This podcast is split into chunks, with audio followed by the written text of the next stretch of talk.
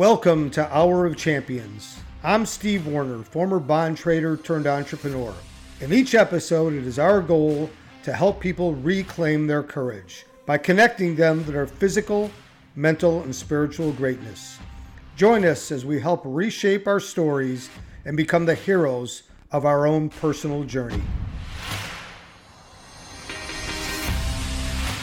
On this episode of Hour of Champions podcast, we're going to mix in a little business again because we are about life and business and being in front of the world, getting the day started the right way, and capitalizing on life and what life has to offer. And what I'm going to share with you today might just help you in building your business, in helping your business explode, in helping your relationship explode. But I like to call it making money off your phone. And what does that mean? What does it mean to make money off your phone?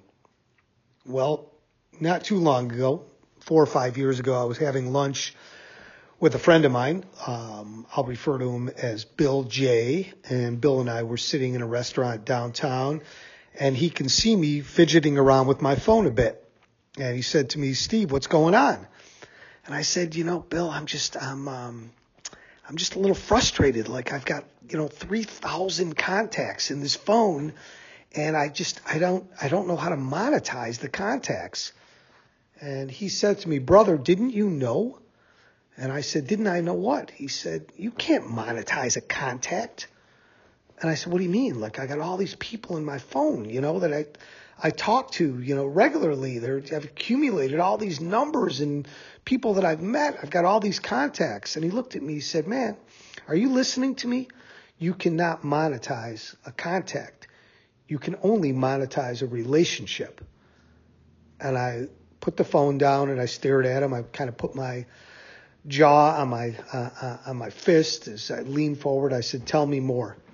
And he said to me, "Yeah, you've got to uh, you've got to scroll through that phone, and you've got to decide who are the contacts and who are the relationships. You see, because those relationships they work for you 24 seven.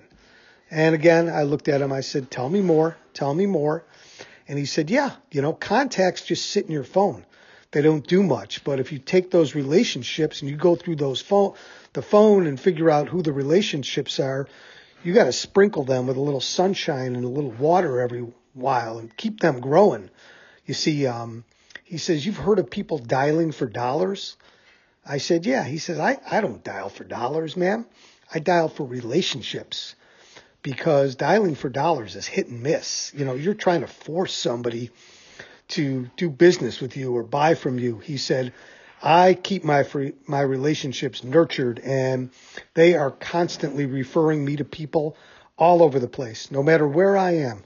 If I'm in Florida playing tennis with my girlfriend, if I'm, if I'm somewhere else, if I'm at a meeting, no matter what I'm doing, they're working on my behalf. So while other people are dialing for dollars, I'm answering my phone for dollars all the time because I have relationships working for me. So that's the difference between a contact and a relationship, man. Relationships work for you. Contacts sit in your phone and don't do anything.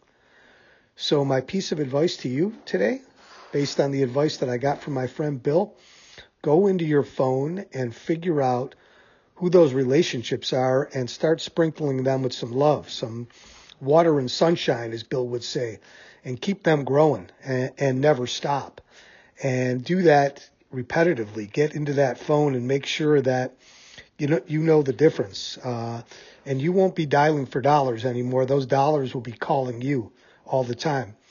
And I put that into play. And the last five years, my phone rings, and I watch my contemporaries who are frustrated, who are always when times get slow, who are, you know, just trying to be the sniper, trying to find people to call to make sales to. And I know they get frustrated because my phone rings.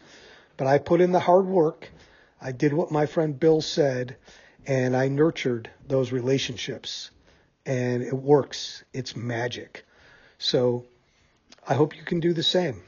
And if you like this piece of business advice brought to you by Hour of Champions, share it or comment on it. Call me. Let me know.